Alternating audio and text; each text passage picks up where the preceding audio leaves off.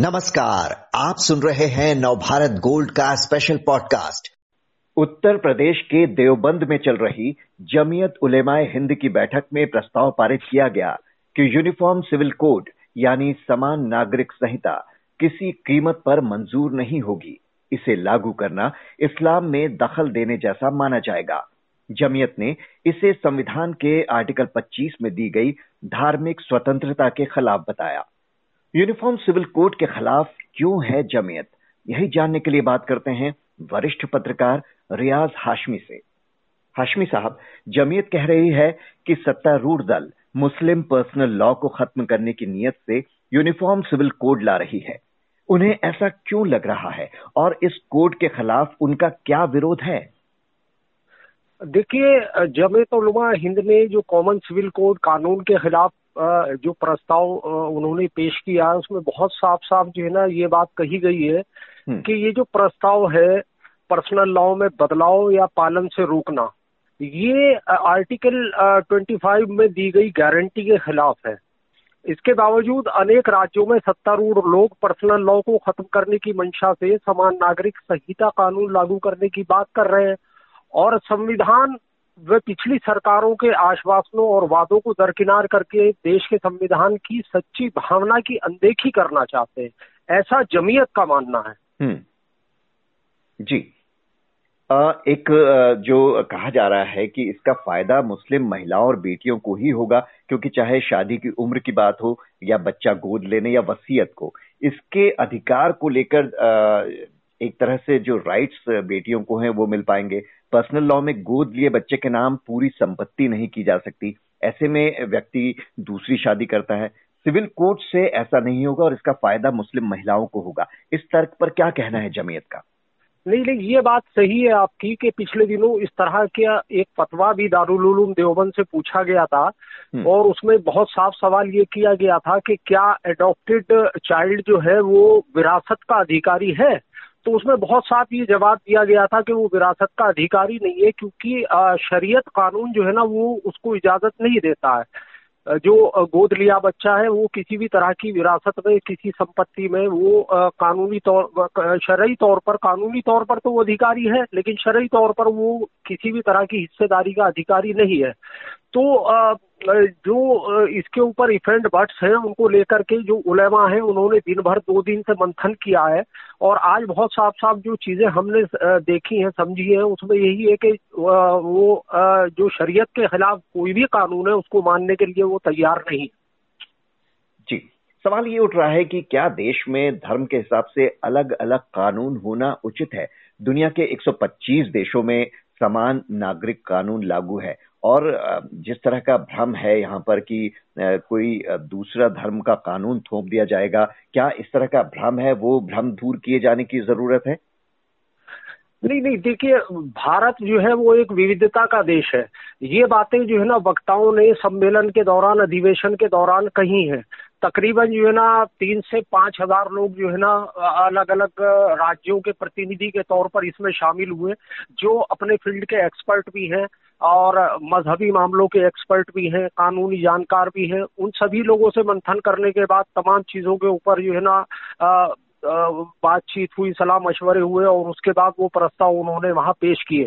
तो जमीयत का बहुत साफ़ साफ़ कहना है कि इस तरह के जो प्रस्ताव सरकारी स्तर पर जो संकेत मिलते हैं या जो नए कानून थोपने की कोशिश की जाती है और एक वर्ग को टारगेट किया जाता है तो वो जो है ना उनको कतई बर्दाश्त नहीं है। आप ये बात सही है कि जो और और और भी दूसरे धर्म हैं, जो इस्लाम के अलावा भी जो दूसरे अल्पसंख्यक हैं, मुसलमानों के अलावा, उनके भी अपने पर्सनल कानून है, हिंदू हिंदूज के लिए भी पर्सनल कानून है, जैन के लिए भी है। तो अलग अलग लोगों के लिए अपने अलग अलग पर्सनल कानून है, खासतौर से शादी ब्याह के मामले हैं या पारिवारिक विवाद के मामले हैं। तो उनको लेकर के व्यवस्थाएँ जो है ना, वो संविधान में पहले से मौजूद है, कानून में पहले से मौजूद है। तो जमीयत का बहुत साफ़ कहना ये था कि जब कोई चीज़ें पहले से चली आ रही है और अपनी एक अलग व्यवस्था सबके लिए है तो उसको जो है ना, अब फिर से समीक्षा करना या नए सिरे से कॉमन रूप से एक ही कानून लागू करना। मौलाना महमूद बदली ने तो बहुत साफ़ साफ़ इशारों में भी कहा और बहुत साफ़ भी कहा कि विभिन्न धर्मों, विभिन्न कल्चर का देश है और सबके अलग कल्चर हैं अलग पहनावे हैं अलग खान पान है अलग जो है ना रहन सहन का स्तर है तो वो एक कैसे हो सकता है? उन्होंने ये सवाल भी उठाया है। जी लेकिन एक तर्क ये भी दिया जा रहा है कि कई तरह के धार्मिक संगठन हैं उनका अस्तित्व इससे खतरे में पड़ जाएगा इसलिए ये विरोध हो रहा है। देखिए जमीयत ने अपने कुछ प्रस्ताव पहले दिन भी जो उन्होंने चर्चा की थी, उन्होंने एक शब्द का इस्तेमाल किया था, इस्लामोफोबिया, कि इस देश के अंदर जो है ना, वो इस्लामोफोबिया लगातार बढ़ता जा रहा है और इसके खिलाफ जो है ना, लामबंदी पर सहमति कल बनी थी। और कल से लेकर आज तक जो भी प्रस्ताव इस अधिवेशन में लाए गए, उन पर जमीयत की नेशनल वर्किंग बॉडी ने अपनी मोहर आज लगाई है। और खासतौर से अल्पसंख्यक समुदाय और देश के लिए एक संदेश जारी किया गया, जिसके अंदर जो है ना आज भी उन्होंने इस्लामोफोबिया के खिलाफ लामबंद होने पर एकजुटता और सहमति जताई। मुस्लिम धर्मगुरु जितने भी वहाँ एकत्र थे, इकट्ठे हुए, उन्होंने जमीयतुलमा हिंद के मंच के माध्यम से एक संदेश देने की ये भी कोशिश की कि जो नफरत फैलाने वाले जो लोग हैं उनके ऊपर कभी भी फोकस नहीं होता और हम अमन की बात करते हैं और हमें नफरत फैलाने वाला बताया जाता है। एक उन्होंने प्रस्ताव आज जो पेश किया, वो बड़ा इम्पोर्टेंट था। वो ये था कि अगर जो इस्लामोफोबिया फैलाने वाले धर्म संसद हैं, अगर एक धर्म संसद देश में अब कहीं आयोजित किया जाएगा तो हम उसके बदले में एक हज़ार जगह सद्भावना संसद का आयोजन करेंगे। हम्म। एक बात यह भी कही जा रही है कि यूनिफॉर्म सिविल कोड को लेकर सिर्फ़ मुसलमानों में ही नहीं, बल्कि अनेक समुदायों में, हिंदुओं में और दूसरे समुदायों में भी स्थिति बहुत स्पष्ट नहीं है। तो अगर सरकार इसे लागू करने से पहले लोगों को बताए व्यापक चर्चा हो, लोगों को भरोसे में लिया जाए तो शायद विरोध की स्थिति ना बने। बिल्कुल सही बात है। देखिए अगर आप मेरी व्यक्तिगत इसमें जो मेरा मानना है वो ये है कि हमारे देश की ये बड़ी विडंबना है कि हम चीज़ों को मैच्योर होने से पहले और उनको जो है ना पब्लिकली ओपन कर देते हैं और उनके ऊपर एक बहस बेजा बहस गैर ज़रूरी बहस वो छिड़ जाती है हम्म। और उससे फ़ायदा होने के बजाय नुकसान होने लगता है। कानून जो है ना वो संसद का विषय है। वो संसद के अंदर पहले रखा जाना चाहिए। हम भी देखते हैं आप भी देखते हैं सुनते भी हैं कि जब हमारे आ, मंत्री शपथ लेते हैं वो संविधान की शपथ लेकर के आते हैं और उस शपथ के अंदर वो बहुत साफ़ साफ़ एक बात कहते हैं कि मंत्री होने के नाते मैं जब इसको आ, आ, मतलब कहीं पब्लिकली ओपन नहीं करूँगा इसके सिवाय कि जब इसको स्पष्ट करना मेरे लिए ज़रूरी ना हो।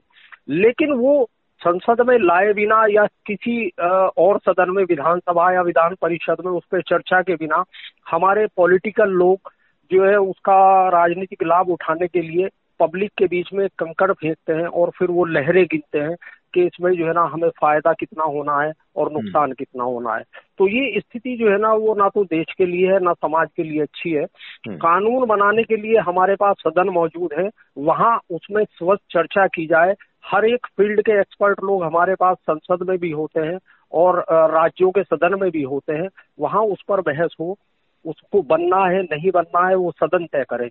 लेकिन हमारे यहाँ पब्लिक में ये रायशुमारी कर जा, कर दी जाती है कि ये कानून जो है ना, एक खास समुदाय को टारगेट करने वाला है या ये एक इससे जो है ना, एक खास समुदाय को फ़ायदा होने वाला है।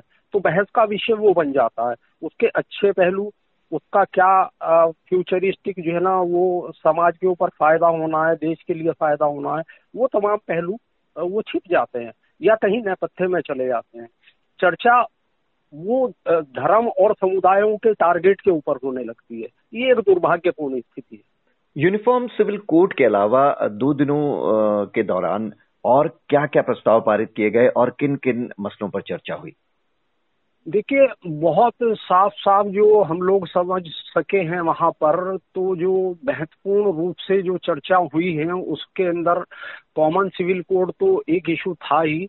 ज्ञानवापी और मथुरा के जो विवाद हैं हम्म। उनके ऊपर भी चर्चा हुई है प्रस्ताव आए हैं। उसमें कहा गया है कि प्राचीन इबादत गाहें जो हैं उनके ऊपर बार बार विवाद खड़ा करके देश के अमन और शांति को खराब करने की राजनीतिक कोशिशें की जा रही हैं। इसके ऊपर जो है अधिवेशन ने नाराज़गी जताई।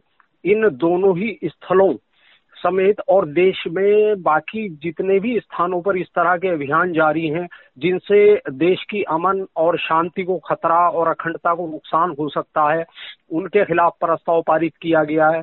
दूसरा महत्वपूर्ण प्रस्ताव जो था, वो ये था कि 1919 1991 जो एक्ट एक था पूजा स्थल विशेष प्राविधान एक्ट। हम्म।